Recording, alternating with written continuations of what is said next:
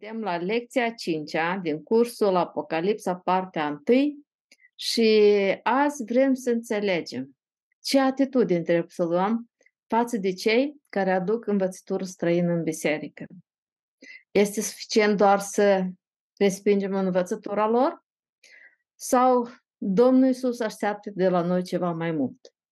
Deci mesajul către biserica din Pergam sau atitudinea față de învățături, învățătorii mincinoși. Vrem să vedem uh, care este mesajul Domnului Isus cu uh, față de biserica din Pergam.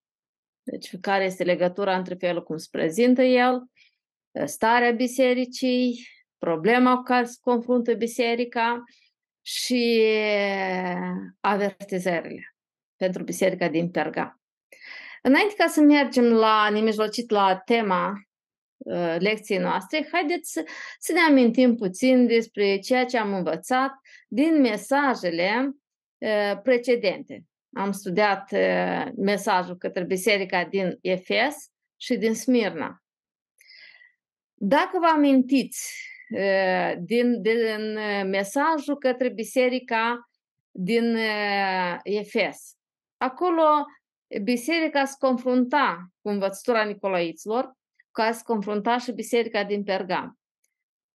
Care a fost atitudinea bisericii din Efes față de învățătura și faptele Nicolaiților? Cine poate să, ne spună? Biserica din Efes ura faptele Nicolaiților și învățătura lor, pe când... Poți să spun despre Pergam sau nu?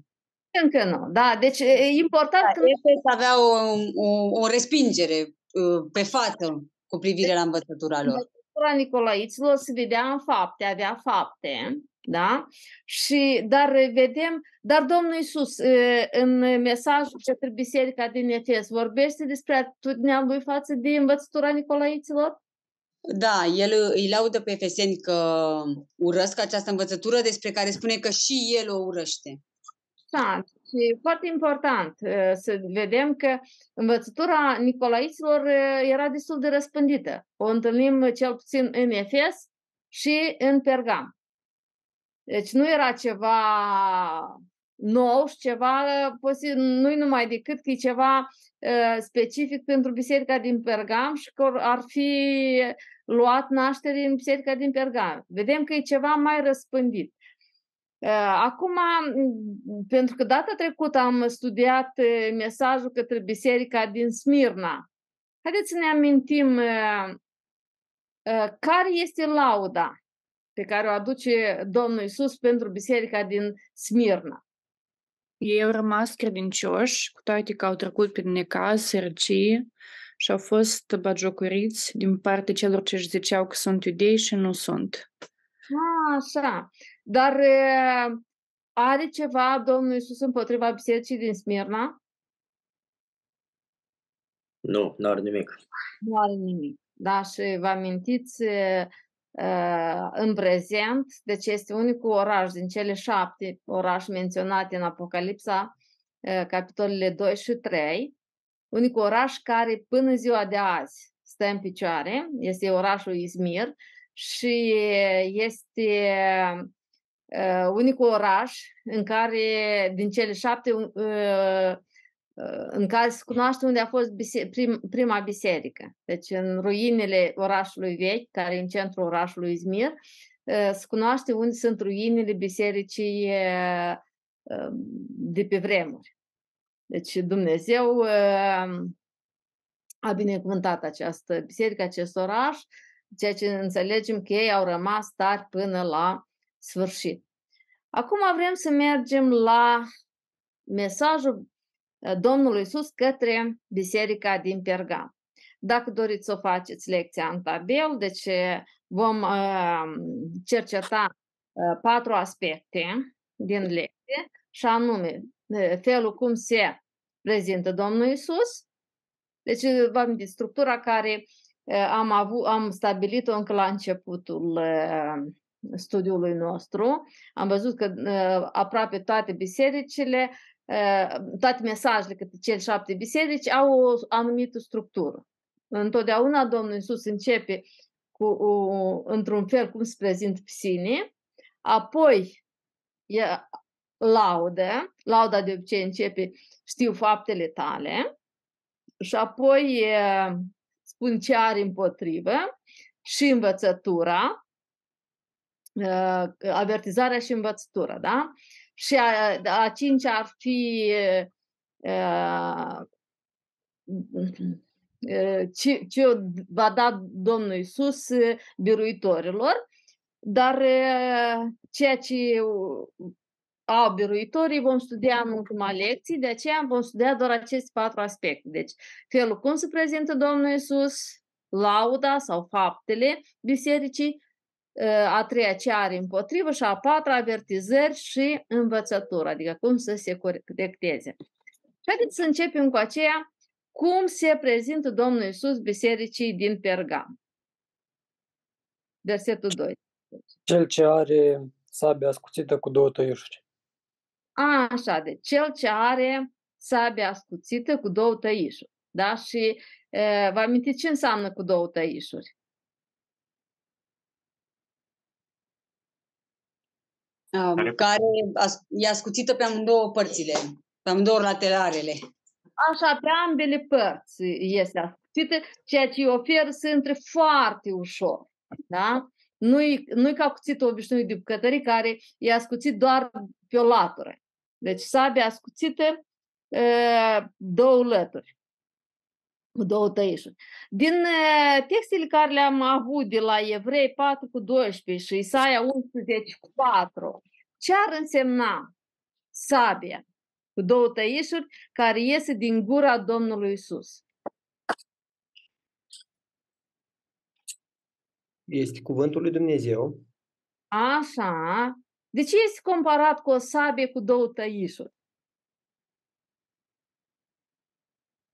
Pentru că este viu și lucrător și pătrunde până în suflet, până, până acolo cât desparte suflet și duh.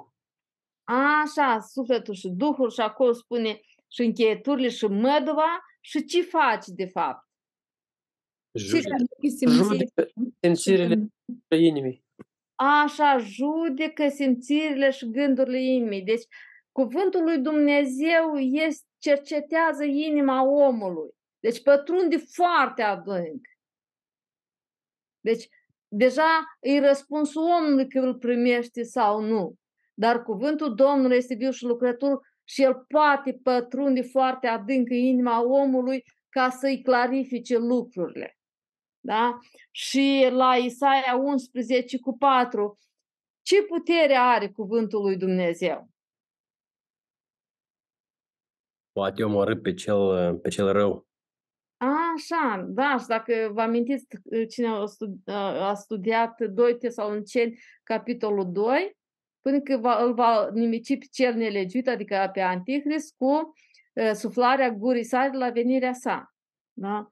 Și deci cu, uh, cuvântul lui Dumnezeu uh, este prezentat în uh, cazul nostru la Apocalipsa, capitolul 1 și capitolul 2, ca o sabie ascuțită cu două tăișuri care iese din gura lui Dumnezeu, Domnului Isus. Deci, pentru că cuvântul iese din gura Domnului Isus. Credeți că este o legătură între felul cum se prezintă Domnul Isus și starea, situația bisericii din Perga?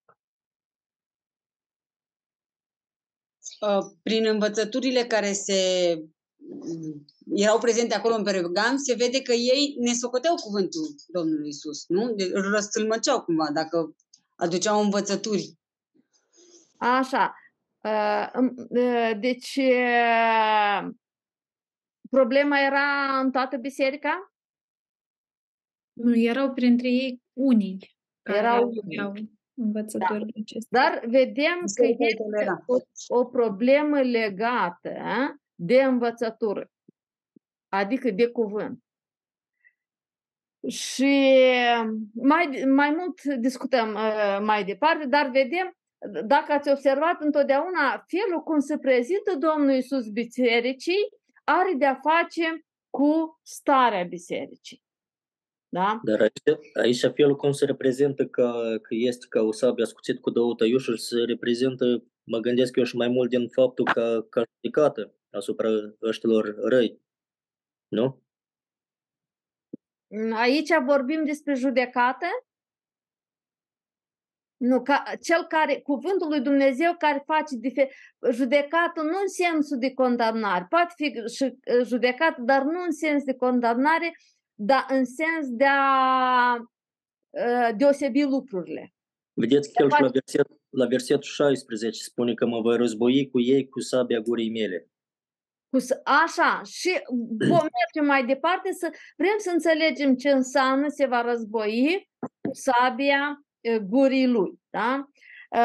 Acum, important a fost să vedem că Domnul Isus, prezentându-se ca fiind cel care are uh, sabia cu două tăișuri, de fapt se refer cel care are cuvântul lui Dumnezeu și vedem că este legat cu situația bisericii, că în biserică erau unii care țineau, aduceau învățături uh, străine, care nu erau potrivit cuvântului Dumnezeu. Da? Deci asta este foarte important. Mergem la a doua coloană sau la a doilea punct din lecția noastră și vrem să vedem care este starea bisericii. Deci versetul 13. Ce aflăm despre biserica din Pergam? Nu a lepădat credința Domnului Isus, nici chiar în zilele cele când Antipa, martorul credincios, a fost ucis la voi. Așa. Deci asta este lauda. Deci noi nu vorbim că a păstrat, a ținut numele Domnului Isus și n-a lepădat credință în, condi- în condiții benefice, da? Dar vorbim despre, din nou, în împrejurări de strâmtorare. Faptul că Antipa a fost uh, ucis înțelegem că ce atitudine era față de biserică în zilele acelea. Cei din afară, ce atitudine aveau? Deci era vorba de prigoană, erau prigoniți creștinii până Și nu e vorba că doar poate erau respinși sau vorbiți de rău, vedem că cineva a fost omorât. Deci vedem o poziție mare din afară. Și în împrejurările acestea spune că ei au ținut numele Domnului Isus și n-au lepădat credința lui Isus. Uh, dar mai avem uh, aici, în versetul 13, uh, în ce împrejurări erau ei? Cum numește locul cel la Domnului Isus? Acolo unde locuiește satana. Acolo unde locuiește satana, da? Cum crezi, are ceva a face satana cu felul cum se prezintă Domnul Isus și problema cu care se confrunta biserica? În, la început, când apare prima dată satana în, în Biblie, în Geneza, capitolul 3, ce face el? Pune la îndoială. Oare a zis Dumnezeu?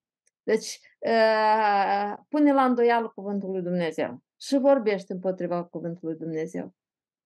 Deci cred că are a face. Nu întâmplător, Domnul Iisus menționează faptul că ei sunt acolo unde este scaun de domnia satanei. Deci satana întotdeauna lucrează prin înșelăciuni. Tatăl minciunii, v-am zis la Ioan capitolul 8. Dar acum ne interesează ce înseamnă a ține numele Domnului Isus. Deci, ce prezintă numele unei persoane din vechime? Ce știți? Caracterul, trăsături de caracter. Trăsături de caracter, poziții. Deci numele întotdeauna descria persoana.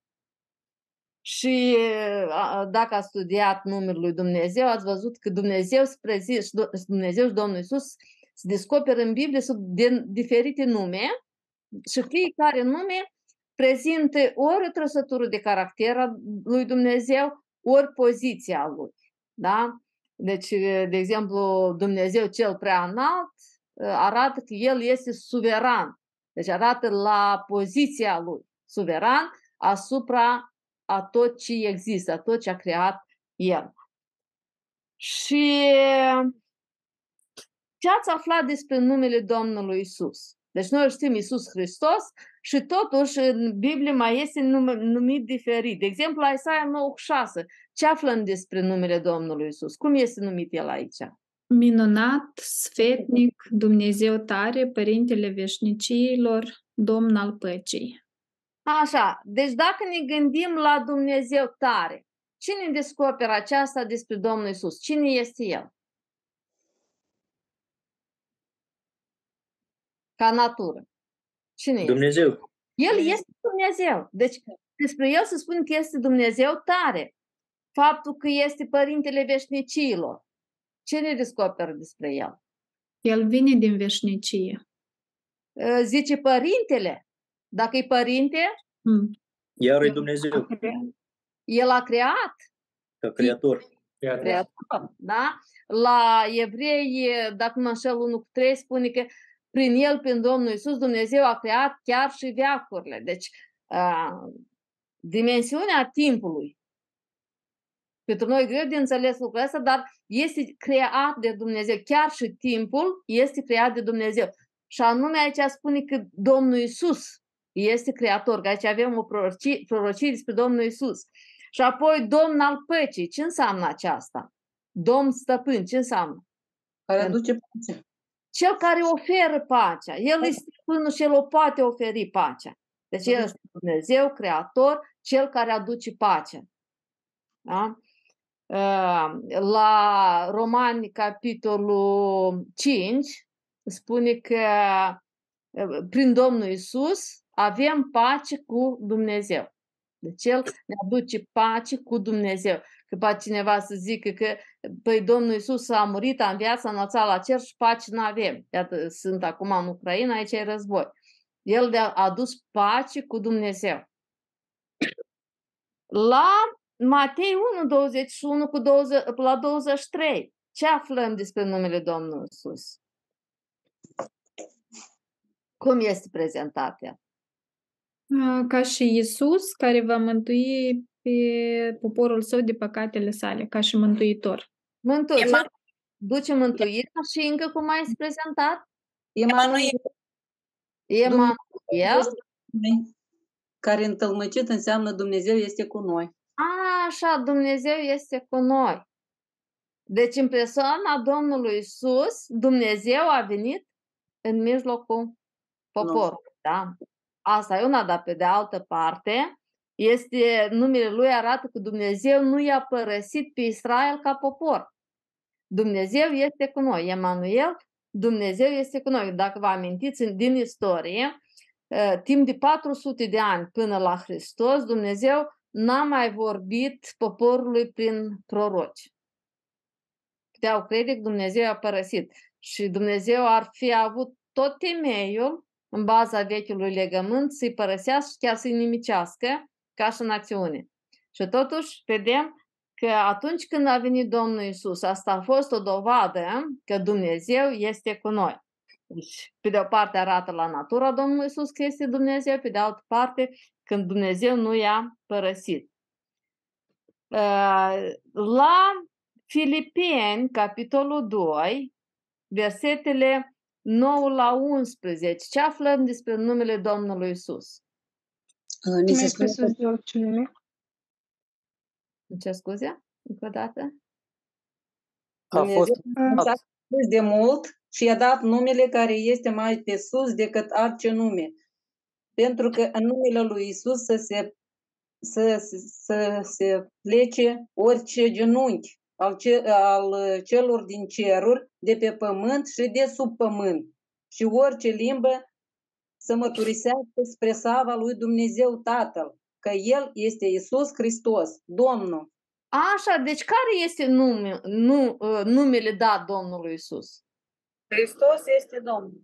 Domnul. Domnul care înseamnă stăpân.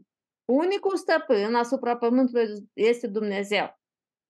Și Dumnezeu, Tatăl, îi dă lui toată cinstea și slava ca orice genunchi în cer, pe pământ și sub pământ să se închine Domnului Isus, să recunoască poziția lui. Că am spus, numele prezintă ori o trăsătură de caracter, ori o poziție. În cazul dat vorbim de o poziție. Toți vor mărturisi că El este stăpânul Universului, crea, ă, creator, și, dar aici anume stăpân. La fapte 4 cu 12, ce mai aflăm despre numele Lui? Este ca mântuitor, prezentat ca mântuitor. Ca mântuitor și nu este un alt nume dat oamenilor prin care să fie mântuit. Deci, prin nimeni altcineva decât prin Domnul Isus putem fi mântuiți. Acum, având în vedere ce înseamnă numele și ce am aflat despre numele Domnului Isus, ce ar însemna a tăgădui numele Domnului Isus? Că să zici că din Perga da. nu l-a tăgăduit. Ce înseamnă? Înseamnă a nega, a nega autoritatea lui Isus, a Dumnezeirea lui. Da, tot ceea ce prezintă numele lui, și caracterul, și natura, și poziția. Deci a tăgădui numele lui înseamnă a tăgădui faptul că El este Dumnezeu, că El este Creator, că El este stăpân și tot ceea ce am învățat. Da? O tăgădui măcar unul din aceste lucruri, adică da, poți să crezi anumite din, poți să crezi că, cum spune aici, că Dumnezeu este minunat, Domnul Iisus, da, că este Părintele Veșnicilor, că El dă pace, dar poți să, să nu crezi că este Dumnezeu tare și asta iarăși înseamnă a tăgădui numele Lui.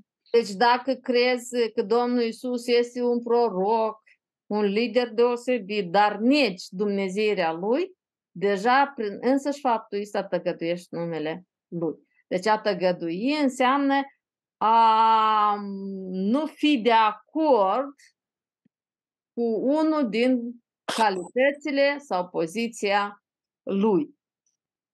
Și acum să vedem ce înseamnă a lepăda credința. Că zici că ăștia din Pergam Ă, au ținut numele Domnului Isus, nu l-au tăgăduit și n-au lepădat credința. De ce ar însemna lepădarea de credință? Ă, mulți consideră că lepădarea de credință înseamnă că pleacă din biserică și uh, se întoarce la modul vechi de viață. Haideți să vedem uh, din scripturi ce înseamnă lepădarea de credință. Iuda, uh, versetele 3 și 4 ce înseamnă a lepădarea de credință potrivit cu versetele acestea?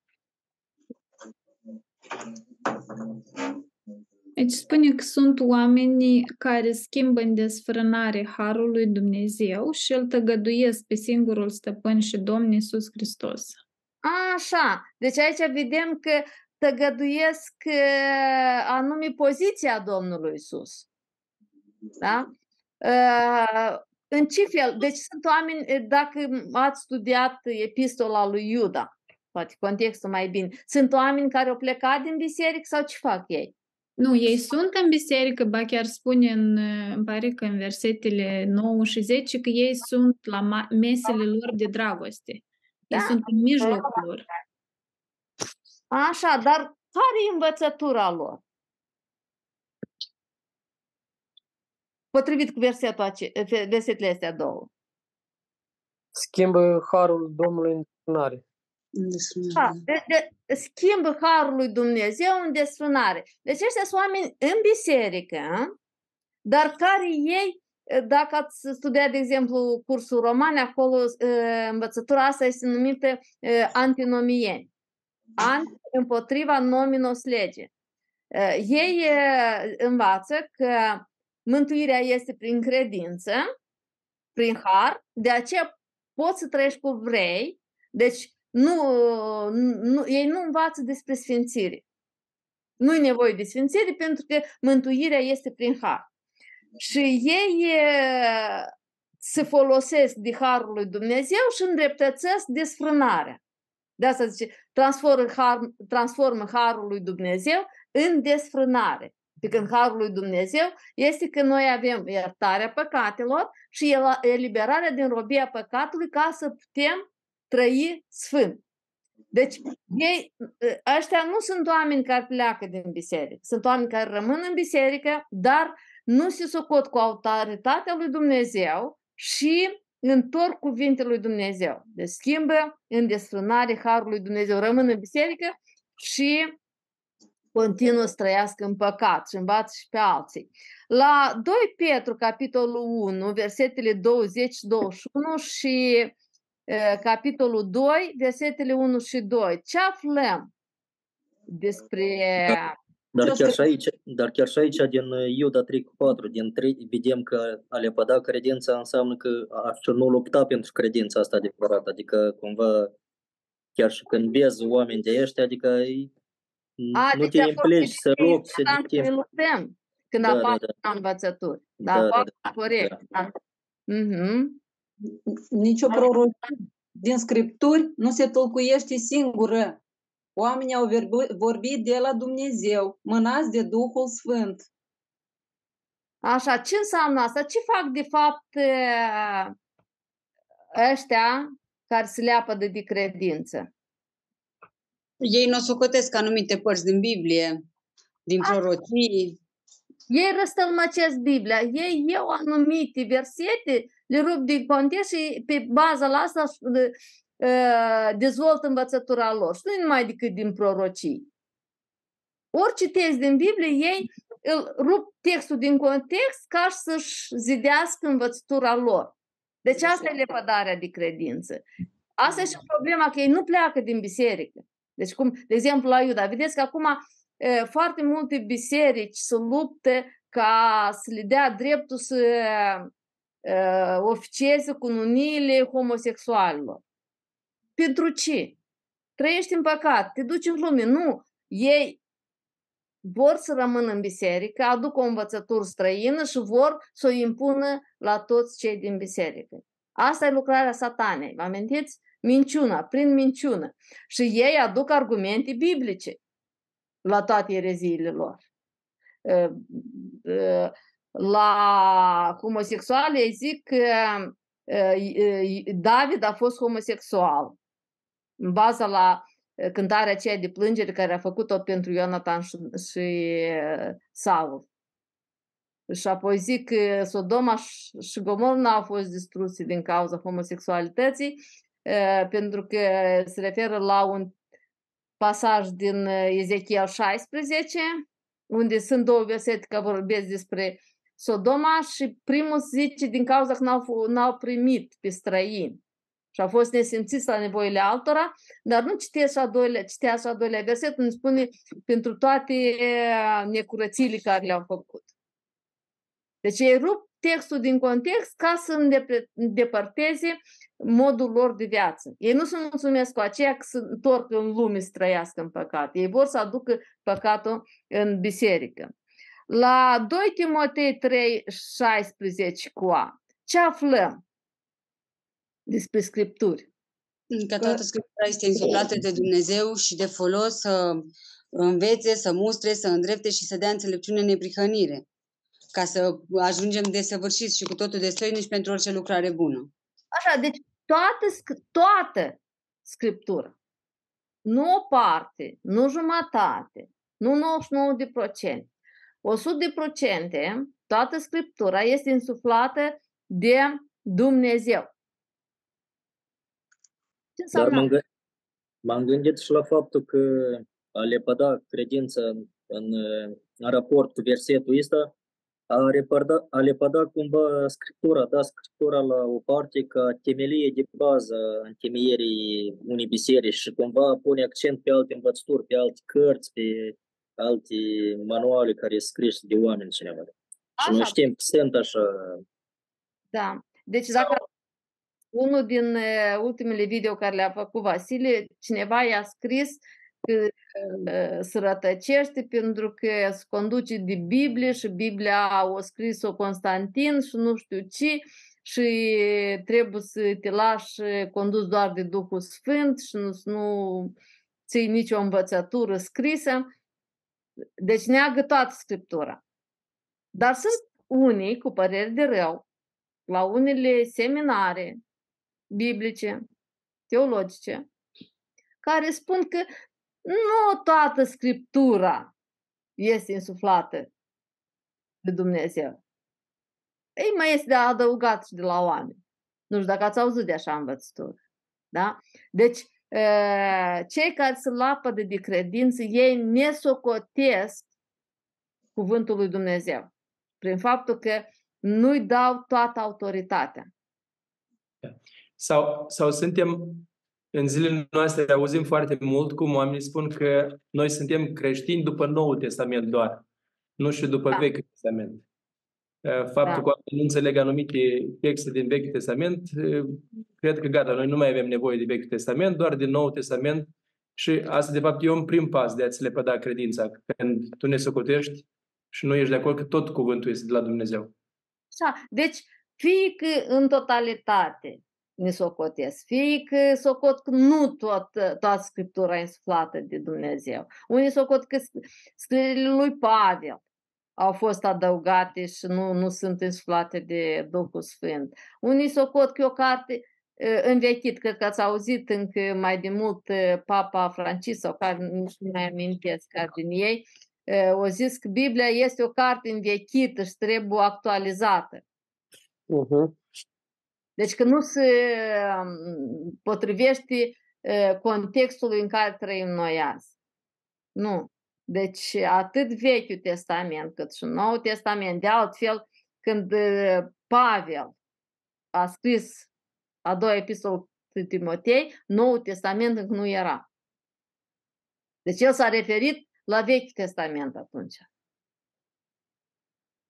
Și la Matei 5, 17, la 19. Ce ne spune Domnul Iisus, tot cu referință la Vechiul Testament. Spune că el nu a venit să strice legea uh, și prorocii, dar a venit să o împlinească. Și câtă vreme nu va trece cerul și pământul, nu va trece o iotă sau o frântură de slovă fără să se fie întâmplat. Și aici mai zice că oricine va strica una din cele mai mici dintre aceste porunci, va învăța pe oameni așa, va fi numit cel mai mic în împărăția cerului. Așa, deci e o responsabilitate foarte mare a noastră față de felul cum învățăm pe alții cuvântul lui Dumnezeu. Cum noi îl împlinim, dar și cum învățăm pe alții. Și la Luca 24, 25 la 27, ă, ce vedem? Deci, ă, ucenicii l-au întâlnit pe Domnul Isus pe drum, da? Nu l-au recunoscut. Domnul Isus le-a vorbit mult despre moartea și învierea lui. Toți ei s-au împrăștiat și ce le dovedește Domnul Isus din Scripturi? Le-a dovedit... Încep... Era cu privire la el. Ce anume? Că trebuia să sufere aceste lucruri Așa. și le-a dovedit din, începând cu Moise și proroci.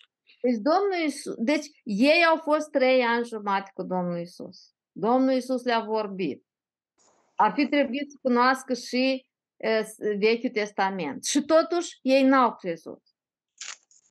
Domnul Isus a trebuit să le dovedească că tot ceea ce i s-a întâmplat a fost potrivit cu scripturile. Deci, întrebarea e dacă nou ceva ne se pare că nu se potrivește, înseamnă că scripturile sunt greșite? Nu. Nu.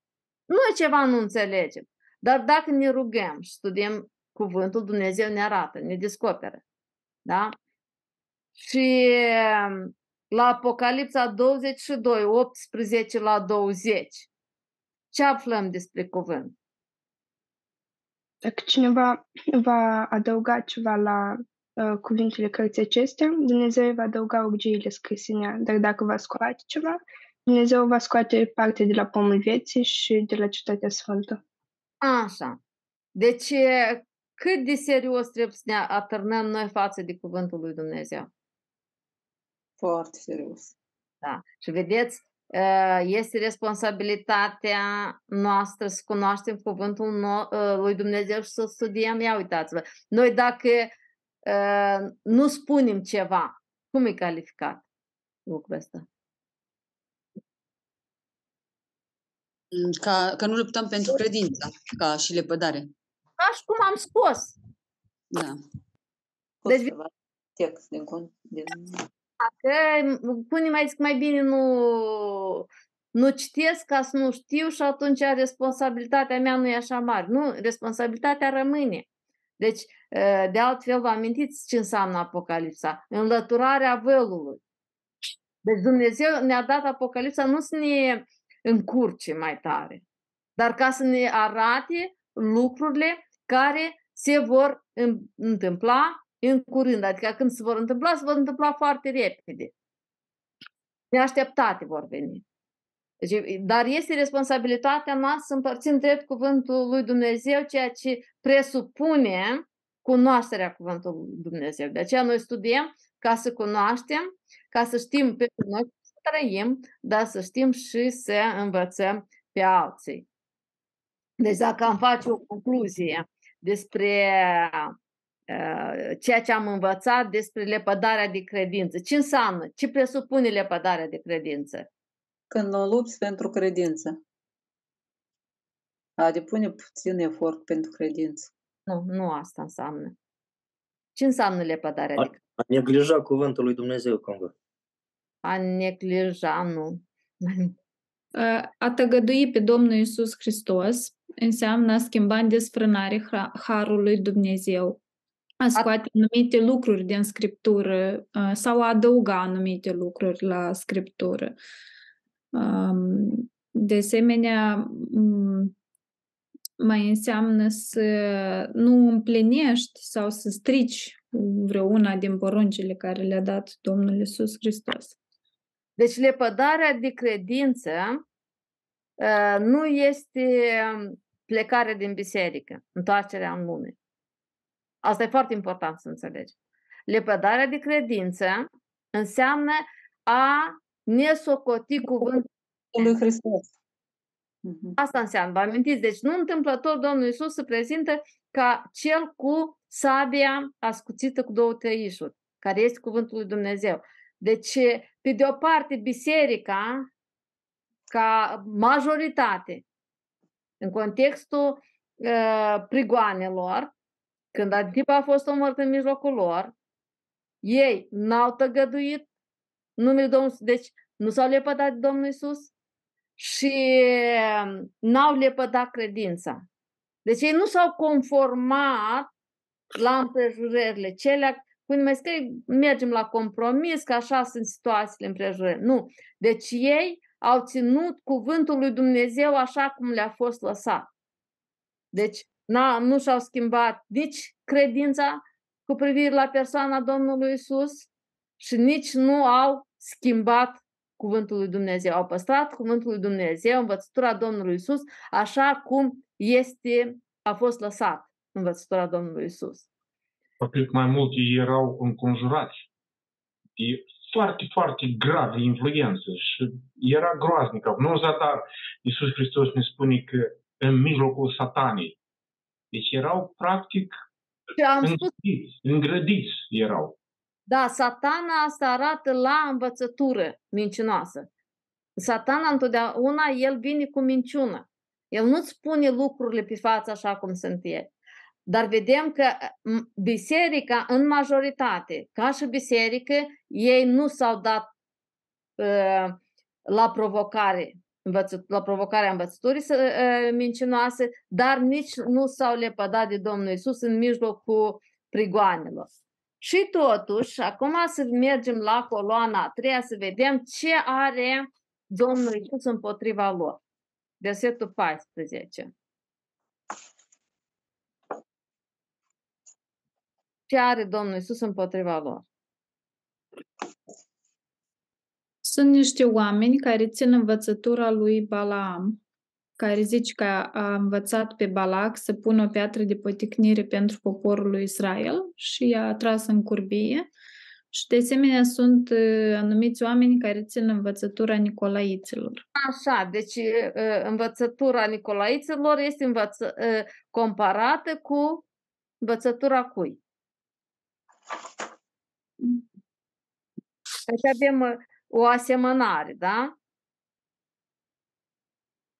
Palam care învață pe Balac. Așa, deci învățătura Nicolaiților este comparată cu învățătura lui Balaam, care a învățat pe Balac să pună o pricină de păticnire Înaintea copilului Israel. și de la numeri, capitolul 22 și 30, 22 la 25 și capitolul 31, 16 la 18, care noi recent le-am studiat, în ce a constat uh, pricina asta de poticnire? Cum a fost? Bala, Balaam l-a învățat pe Balac să pună pe fetele din uh, poporul lui să facă o sărbătoare în cinstea idolului lor, uh, Baal Peor, și să invite pe fiii lui Israel la petrecere și acolo ei au, s-au dedat la curvie, au mâncat din carnea jertfită idolilor, idolilor și Dumnezeu s-a prins de mânie împotriva lor. Așa, deci asta a fost felul cum... Dar Balaam, de ce a făcut lucrul ăsta? Îi ura Pentru avere, pentru bani, pentru câștig. Deci nu ni se spune că Balaam ar fi trăit în curvie, ar fi idolatru, nu ni spune asta. Dar el a pus o piatră de poticnire pentru Israel ca să aibă un câștig. Ceea ce înțelegem că în ce constă învățătura Nicolaiților? Ce făceau ei? Cum credeți de aici? Când înveți sau dai o anumită învățătură greșită pentru câștig. Așa, deci ei învățau ceva greșit pe cei din biserică ca să aibă un câștig din asta. Acum ați văzut că ce ar fi însemnat, e, nu se cunoaște sigur în ce o constat învățătura Nicolaiților, nu mai putem presupune. Ceea ce înțelegem că ei învățau ceva greșit pentru a avea un câștig de la biserică, de la membrii bisericii. E, Acum numele, denumirea e, Nicolaos, Nicos, biruință și Laus, popor, a- ați văzut în e, lecții ni s-a dat o explicație, da? Că biruitorul poporului în sensul că, de exemplu, gnosticii, ei cre- se considerau că au o descoperire mai specială, mai deosebită și mm, se numeau iluminați, da? Și ei credeau că merită o poziție specială uh, asupra celor din biserică, da? Um, o altă variantă e că pur și simplu unii din biserică, având o poziție oarecare în biserică, se foloseau de poziția aceasta ca să îi asuprească pe credincioși. Da? Îi oblige fie să le lucreze ceva, uh, fie să le dea ceva, adică putea să sta, puteau să stabilească niște reguli în biserică care să-i oblige pe credincioși la ceva datorii față de oamenii ăștia. Uh, Un lucru este clar că ei învățau lucruri greșite,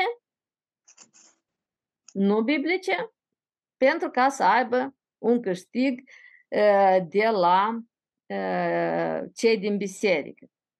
Acum, dacă ar fi că Nicolaițe ar fi cineva care se co- co- considerau mai superior celorlalți din biserică, care ar fi eh, niște mijlocitori între membrii bisericii și eh, Domnul Isus sau Dumnezeu. Haideți să vedem cine spune despre uh, mijlocitorul între Dumnezeu și oameni.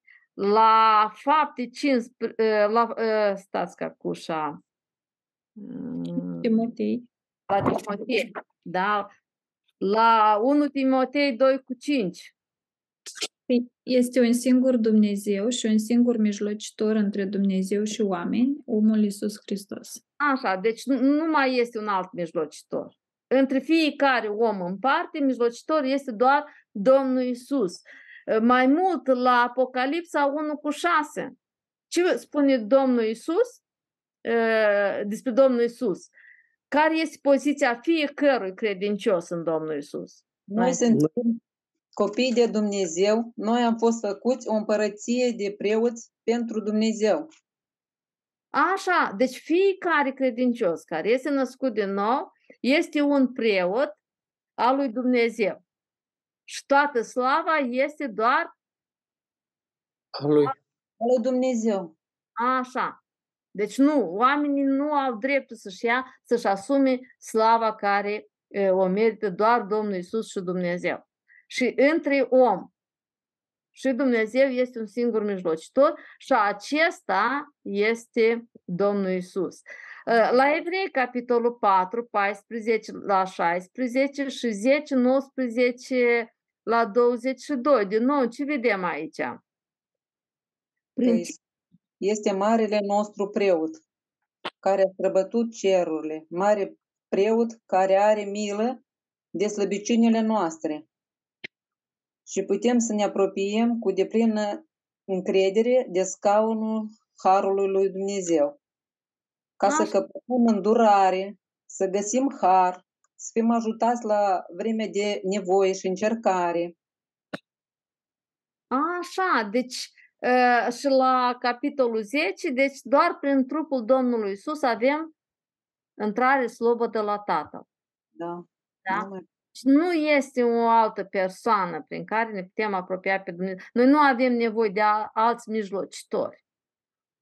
Da. Totodată, noi în biserici avem slujitori, avem păstori, avem diaconi, avem învățători. De la Evrei, capitolul 13, versetele 7 la 9 și 17. Ce aflăm despre cei care au în biserică?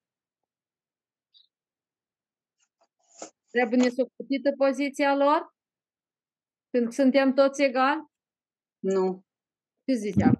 Ni se spune să ne amintim de mai marii noștri, de cei care ne-au adus cuvântul și să le urmăm credința, să ascultăm de mai marii noștri uh, și să le fim supuși, că cei priveghează peste noi și uh, au de dat socoteală pentru sufletele noastre înaintea lui Dumnezeu. Așa, deci ce vedem aici despre rândul din biserică? Hmm? Vedem că este pus o rânduială în biserică, trebuie respectată, trebuie, trebuie să fim supuși la cei mai mari, să respectăm, să le dăm cinste. Deci că Dumnezeu a pus asta rânduială. Dumnezeu totuși a pus o, o rânduială în biserică, nu a lăsat așa fiecare să facă ce cum le cade.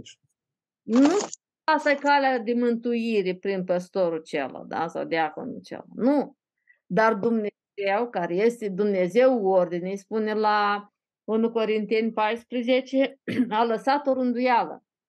Deci, păstorii sunt puși ca să, oricine care este pus într-o poziție, noi spun cei care sunt ordinați, deci ei sunt puși nu ca să li, să li se slujească lor, da? dar ca ei să slujească bisericii și ei vor da socoteală de sufletele celor din biserică. Totodată, cei din biserică sunt datori să se poarte cu respect față de slujitorii puși de Dumnezeu și să le dea cinste. Da? Da. Deci, diavolul ceea ce face de obicei, el aruncă pe oameni în extreme. Da? În cazul dat ce ar fi? Ori nesocotirea totală a autorităților din biserică, dar cine ești tu, da? Și eu am studiat Biblia și eu știu cum. Totuși, Dumnezeu a stabilit rânduială în biserică și noi trebuie să respectăm rânduiala aceasta. De exemplu, se întâmpla să mai primesc mai înainte mai mult, acum mai puțin, scrisori, îmi scriau persoane necunoscute că uite am așa o problemă în familie, ce trebuie să fac? Eu biblic știu cum trebuie de procedat. Pe situația prezentată. Dar niciodată nu poți să iai o decizie dacă nu ești în poziția care poți lua o decizie. Deci eu pot să spun biblic cum e corect, dar eu, fără a asculta partea cealaltă, că întotdeauna în orice conflict sunt minim două persoane. Deci ascultând doar o singură parte, nu pot să-mi fac concluzii corecte. Plus, eu nu, eu nu sunt într-o poziție să iau decizii. Ă, dacă vă amintiți la ă, dacă nu mă înșel, la Exod 18, mi se pare când vine Ietro la Moise și îl vede că stătea dimineața până seara și judeca poporul. Și Ietro îi dă un sfat să pună responsabil peste 50, peste 100 și el îi zice, deci tot să meargă, de să împarte tot poporul în grupe. Dacă cel peste 100 nu poate rezolva, e o problemă prea dificil și nu o poate rezolva, să o aduc la cel responsabil peste 50. Dacă și acela e o situație mai complicată, o aduce la Moise. Da? Deci, vedeți, trebuie să fie o responsabilitate. Nu, nu poate oricare să ia decizii. Și vă amintiți că noi am studiat numeri, cazul cu fetele lui Țelofhad. A fost o situație neordinară pe care nici Moise n-a putut-o rezolva. Moise atunci a apelat la ajutorul lui Dumnezeu, pentru că era o situație ieșită din comun. Deci Dumnezeu a stabilit o uh, ierarhie în biserică, da? pe care noi trebuie să o respectăm, pentru că e lăsată de Dumnezeu. Și nu trebuie să sărim peste capul celor care sunt în poziții. Eu pot să, ca și uh, învățător, ca și lider în biserică, să dau sfaturi. Eu nu pot lua decizii în uh, situații dificile. Și asta trebuie să știm. Deci, cel care e în poziție trebuie să-și asume responsabilitatea pentru care e păstor, să-și asume responsabilitatea pentru sufletele din biserică, dar și biserica. Membrii bisericii trebuie să arate respect și ascultare de păstori. Deci asta e foarte important. Deci nu, nu trebuie să ne aruncăm dintr-o extremă în alta. Trebuie să stăm aici în limitele stabilite de Dumnezeu. Diavolul asta face. El nu inventează nimic. El nu face nimic. El ceea ce face denaturează cuvântul lui Dumnezeu și îl aruncă pe om fie într-o extremă, fie în altă extremă. Deci să fim atenți. Pentru că asta și este lepădarea de credință când te lași și la de cel rău și te arunci într-o extremă, într-una sau în alta. Deci vedem că cei din uh, uh, unii, unii din biserica de Bergam, deci se țineau de învățătura Nicolaiților comparată cu învățătura lui Balaam. Deci care învățau lucruri care n-ar fi trebuit să învețe pentru un câștig. Nu putem ști mai mult. Eu, în lecții, când m-am pregătit, am mai adăugat un text. Poate cineva a studiat epistola a treia lui Ioan. Vă amintiți care a fost problema lui Diotref Piotr, fiind pus peste biserică de Ioan, apostolul Ioan. Care a fost problema? Cine știe? Cine își amintește? Fie că ați studiat, că ați citit.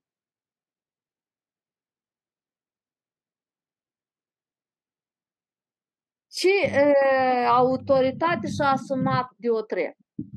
El și-a asumat așa o autoritate în, în, foarte puternică peste biserică până într-acolo încât să le interzică membrilor bisericii să primească la ei chiar și pe trimișul lui Ioan.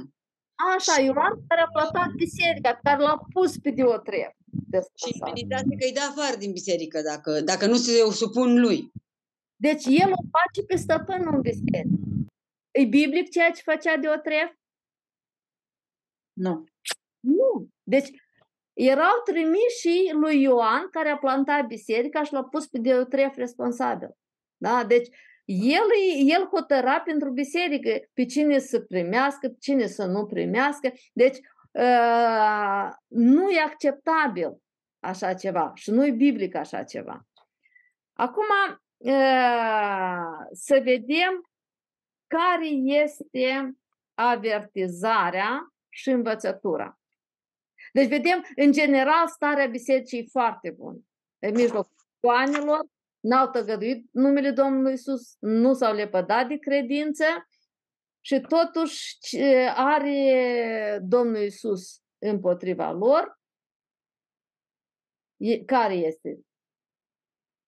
Ce atitudine au luat ei față de învățătorii ăștia mincinoși?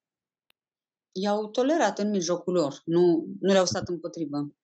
Deci au adoptat învățătura lor? Nu. Nu. Ei n-au adoptat. Do- Domnul Iisus, vedem, dacă ne uităm la coloana a doua, la faptele lor sau la laudă, ei n-au adoptat învățătura Nicolaiților. Dar ei, spre deosebire de biserica din Efes, au tolerat pe cei care țineau învățătura Nicolaiților.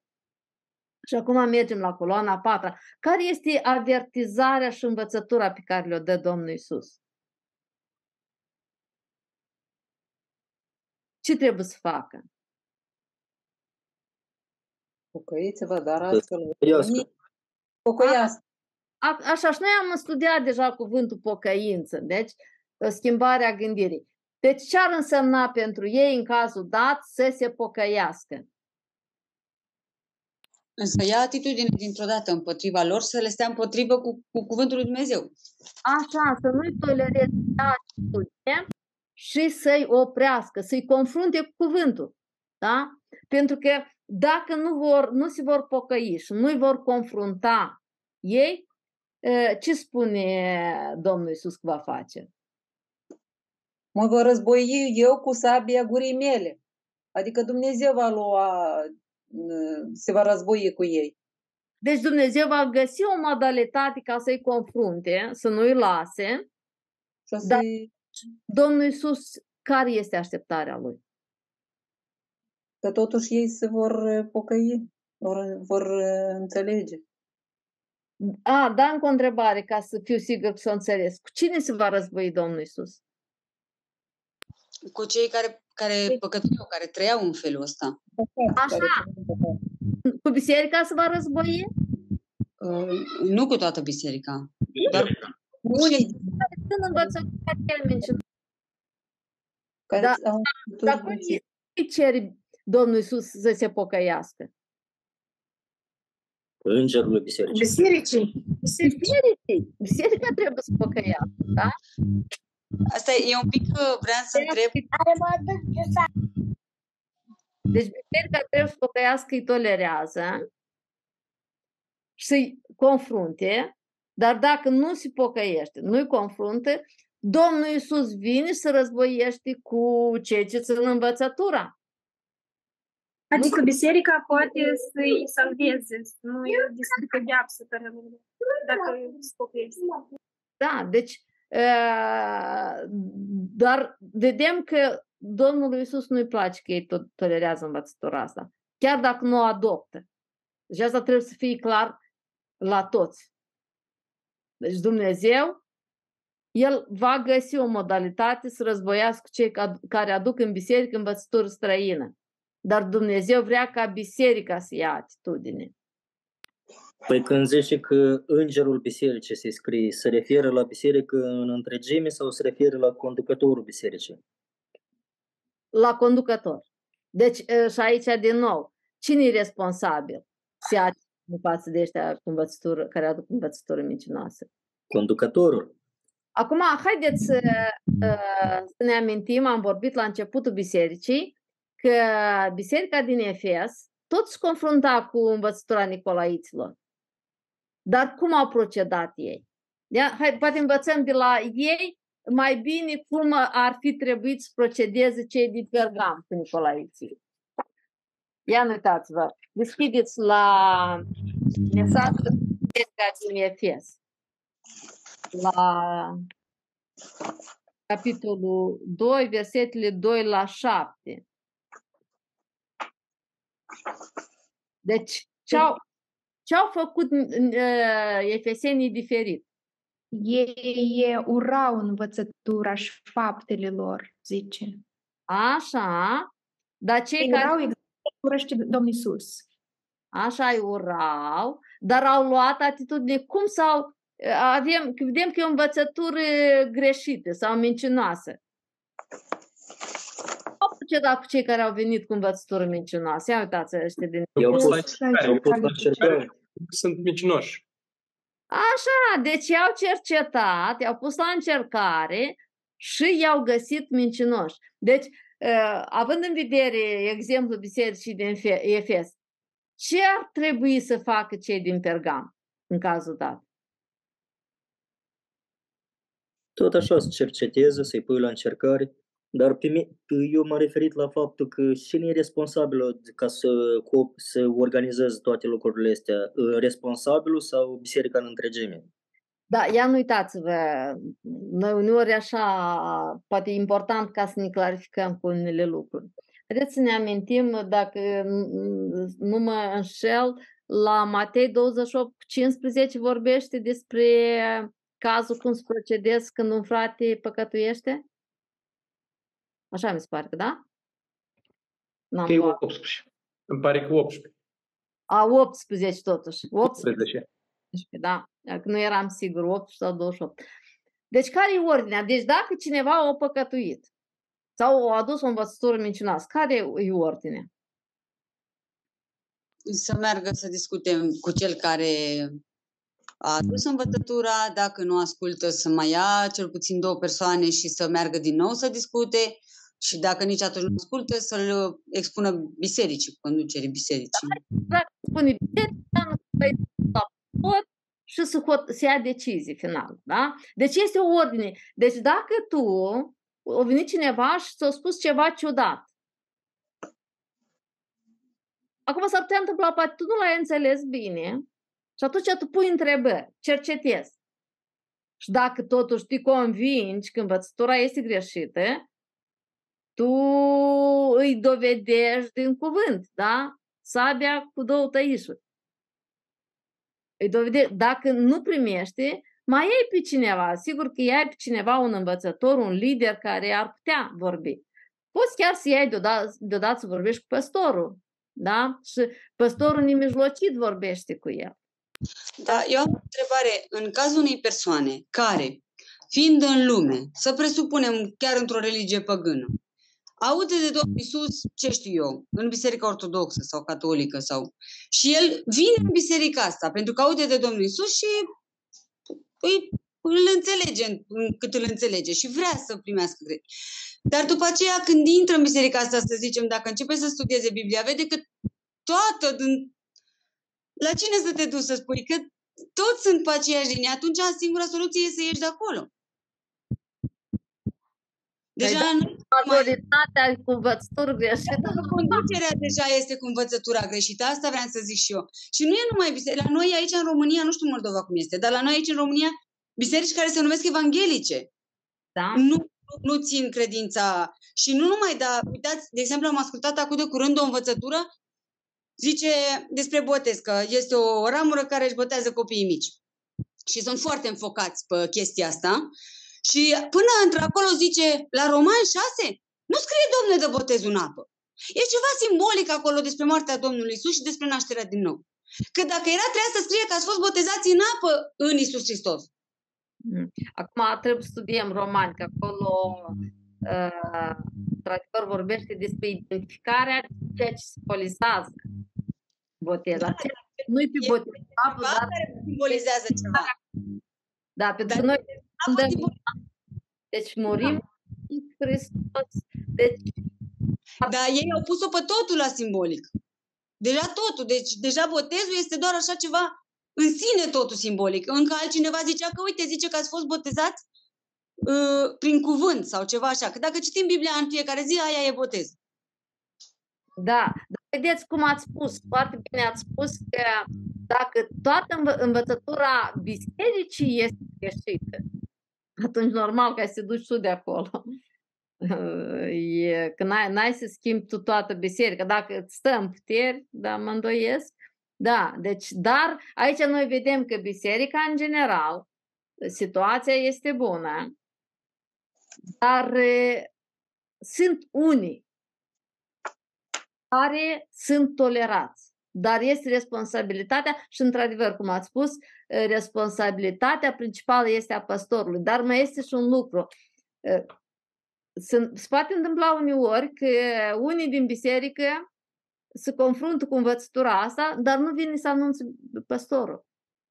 Și pastorul e ultimul care află că cineva deja de timp bun insist pe o învățătură greșită. Da? Deci e, e foarte important. Chiar dacă uneori ai dubii, nu ești sigur, dar îți pare că cineva aduce o învățătură nu chiar bună. Deci poate te sfătui, te sfătui cu un uh, lider, dar un, este clar că ultimul cuvânt este ceea ce am văzut deja la Evrei 13, ultimul cuvânt, deci este, păstorul este autoritatea pusă de Dumnezeu în biserica locală. Dar când, când merge vorba că de la îmbon 10 lucruri ciudățele de astea, deja automat aici responsabil biserici, păstorul trebuie să iei atitudine, da? Da, da. Acum, ideea este că oamenii ăștia, de obicei, la îmbon sunt opriți de grabă, dar, cum spune la tit, buimăcesc, merg din casă în casă și buimăcesc familii întregi. Deci ei au așa o tactică de obicei. Deci merg așa și câte puțin. Dar vedem, vedem că uh, Domnul Isus, El zice că se va război cu ei, îi va opri El. Va găsi o cale cum să-i oprească, ca să nu aduc stricăciune în biserică. Dar Domnul Isus nu-i place atunci când lucrurile astea se tolerează în biserică. Deci nu e suficient să nu adopți învățătura greșită. Da? Dar noi trebuie, biserica trebuie să ia atitudine și sigur că în primul rând asta este responsabilitatea păstorului care este responsabil de sufletele celor care sunt în biserică. Și totodată ceea ce am zis, nu trebuie să ne socotim autoritatea liderilor din biserică, dar e, nici nu trebuie să cineva să-și asume mai multă autoritate decât e da cuvântul lui Dumnezeu. Deci cuvântul lui Dumnezeu dă autoritate anumitor persoane. Da? Vă amintiți Efeseni, capitolul 4, Domnul Isus a dat pe unii apostoli, pe alții evangeliști, proroci, păstori, învățători și aici vorbim despre poziții. Domnul Isus este cel care dă poziții. Dar fiecare trebuie să-și cunoască bine responsabilitățile și să rămână la responsabilitățile și la autoritatea pe care o dă Dumnezeu. Să nu-și asume o autoritate mai mare. Deci dacă știți unul din numele sau din titlurile papei de la Roma, este înlocui, înlocuitorul Fiului lui Dumnezeu. Deci el îl înlocuiește pe Domnul Iisus pe pământ. Vedeți că și atitudinea oamenilor, deci rolul numelui, atitudinea oamenilor față de papa este diferit. Nu știu dacă ați intrat în biserici catolice, dar în biserici, noi am fost într-o biserică catolică în Anglia și acolo era portretul, nu mai știu cine era papă pe atunci, ca să a fost mai de mult, deci portretul, chiar poza, poza papei, care era actual atunci, și oameni, era o persoană în genunchi și se ruga la poza papei. Da? Deci nu trebuie nici să ne socotim autoritatea pe care Dumnezeu ne-o dă, dar nici să nu ne luăm o autoritate mai mare decât ne oferă uh, Domnul Isus. Fiecare trebuie să rămână uh, la poziția și responsabilitatea pe care o dă Dumnezeu. Deci nici nu ți ai mai mult, dar nici mai puțin. Că dacă nu îți iei mai puțin autori, ca să fiind într-o poziție în biserică, ai anumite responsabilități. Și dacă nu-ți asumi autoritatea pe care ți-o dă Dumnezeu, tu nu vei putea să-ți faci responsabilitățile. Dar totodată nu trebuie să-ți asumi mai multă autoritate decât îți oferă Dumnezeu. Fiecare vom da socoteală. Aici ai vorba, vom da socoteală de bine sau rău pe care l-am făcut. Când spune acolo că vom da socoteală de bine sau rău pe care l-am fi făcut când eram în trup înaintea scaunului de judecată al lui Hristos, nu s-are în vedere că dacă cineva fiind în biserică o trăit în curvie, asta e un rău de care să dai socoteală. Fii sigur, dacă trăiești în curvie, nici nu vei ajunge, nu vei ajunge la scaunul de judecată al lui Hristos. Dar vorbim despre felul cum ne îndeplinim responsabilitățile în trupul lui Hristos. Bine sau rău. Da. Bine. Haideți acum să facem o concluzie la cele învățate. Da? Ă, deci, de, dacă vorbim despre biserica din Pergam, cum era starea bisericii în general? Bună sau rea? Bun. În general era bună. Bun. De ce treceau prin prigoane? Cineva din mijlocul bisericii a murit ca martir. Deci vedem cu prigoane rele. În contextul ăsta, ce putem spune despre starea spirituală a bisericii în majoritate?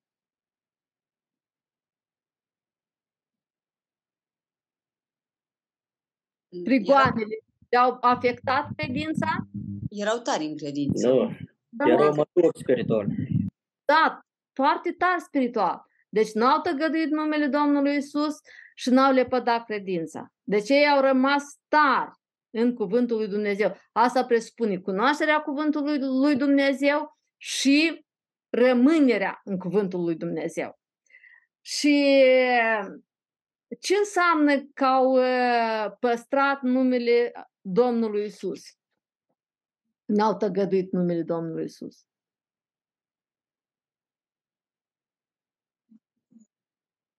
Ce înseamnă că au ținut? L-au mărturisit, i-au dat cinstea cuvenită, s-au supus autorității lui de domn. Deci presupune că nu și-au schimbat credința de persoana Domnului Isus, că este Dumnezeu, Mântuitor, Creator și așa mai departe. Deci în contextul prigoanelor. Și nu au nesocotit autoritatea lui. Pentru că unul din numele Domnului Isus este Domn, adică stăpân.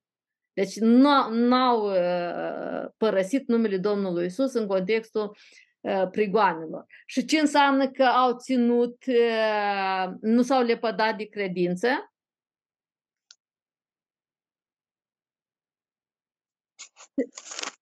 Ce înseamnă nu s-au lepădat de credință în contextul prigoanelor?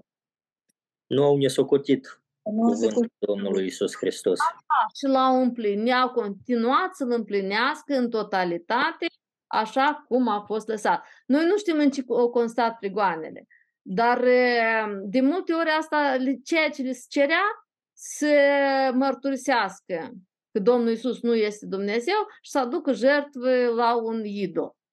Da? Putea fi asta. Vă amintiți când cazul cel care și Vasile îl spunea despre un creștini din uh, Siria, dacă nu mă înșel, sau Afganistan, care i-au cerut musulmanii să, uh, să lepe de Hristos, să spună că Hristos nu este Dumnezeu și să spună să dea slavă lui Allah. Da? Deci nu îi cerea nimic să facă decât să spună cu gura.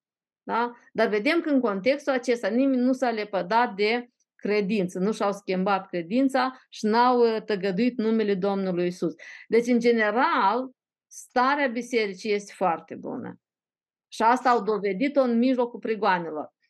Uh, acum, problema cu care se confruntă ei. Deci, ceea ce are uh, Domnul Isus împotriva lor, din nou, care este ce are Domnul Isus împotriva lor? Urile lui Nicolaiților. Deci tolerează pe unii Care tolerați au mijlocul luat unii greșit. care țin învățătura Nicolaiților, da? Și cum este corect ca, s- ca noi, de exemplu, să fie și pentru noi de învățătură, cum este corect să ne a- atârnăm față de cei care aduc învățătură străină în biserică? Trebuie să-i confruntăm. Trebuie confruntați. Deci, confruntați. Deci, dacă se pocăiesc, dacă își schimbă părerea, rămân în biserică, dacă nu e, trebuie excomunicați. Deci, nu trebuie tolerați cei ce aduc învățătură nimicitoare în biserică, nici într-un caz. Da? Acum, eh, câteva întrebări de aplicare. Deci, cine este Domnul Isus pentru tine? Deci este un om deosebit, este un lider puternic, eh, este un proroc sau este, așa cum am văzut, Dumnezeu, Domn, Creator. unicul mântuitor. Deci cine este El pentru tine? Dacă crezi că Domnul Isus este doar un proroc și nu este Dumnezeu, poate aceasta să te mântuiască? Potrivit Nu. ce? Nu. Deci dacă vine cineva la tine și te convinge că Domnul Isus nu este Dumnezeu, ci doar om, vei primi învățătura acestui om? Cum ar trebui să procedezi cu așa o persoană dacă în biserică cineva mărturisește așa ceva? Îl confrunți cu cuvântul. Deci nu, nu trebuie tolerat așa învățătură.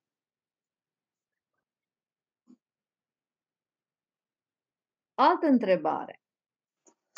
Care este motivația ta de a sluji în biserică? Ce te motivează?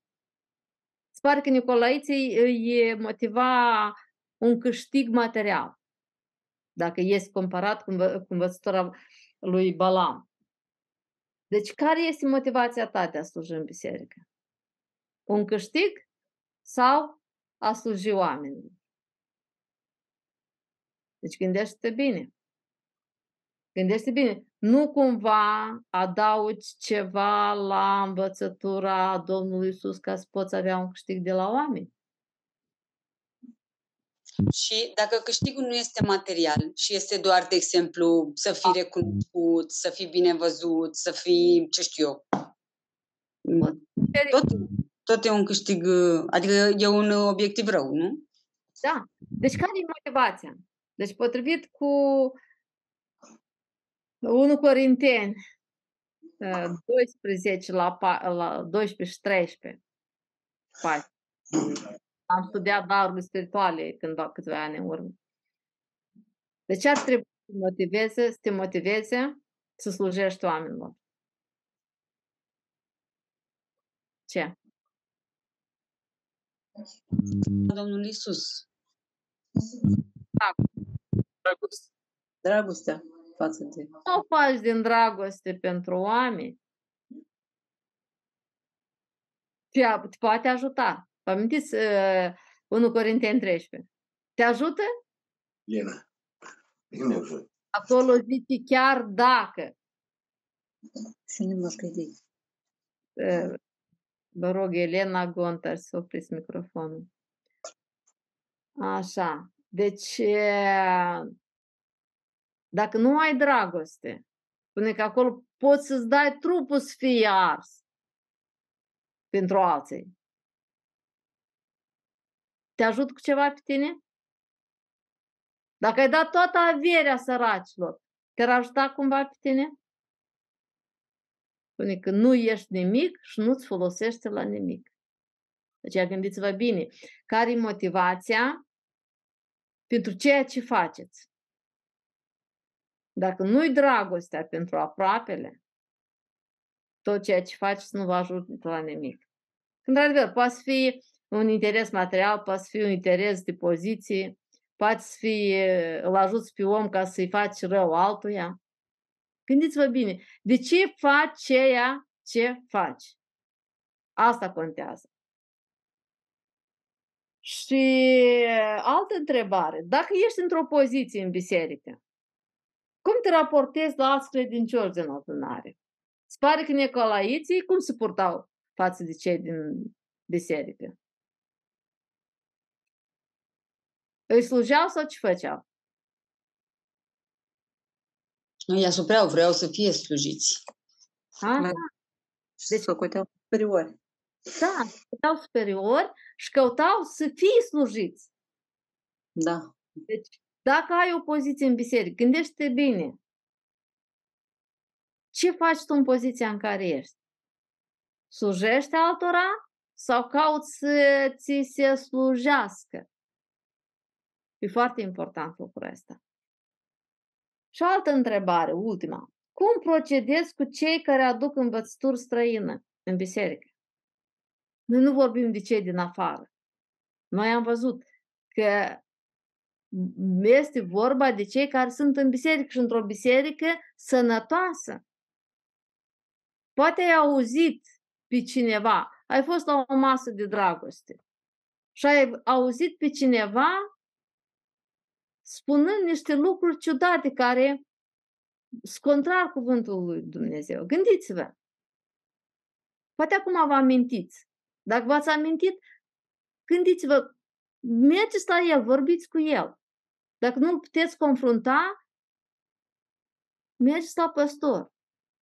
Deci dacă ați văzut în biserică cineva din biserică adu- vorbește lucruri care nu sunt potrivite cu scripturile, deci asta e periculos. Și vedem că Domnul Iisus nu-i place. Cât de bun am fi noi.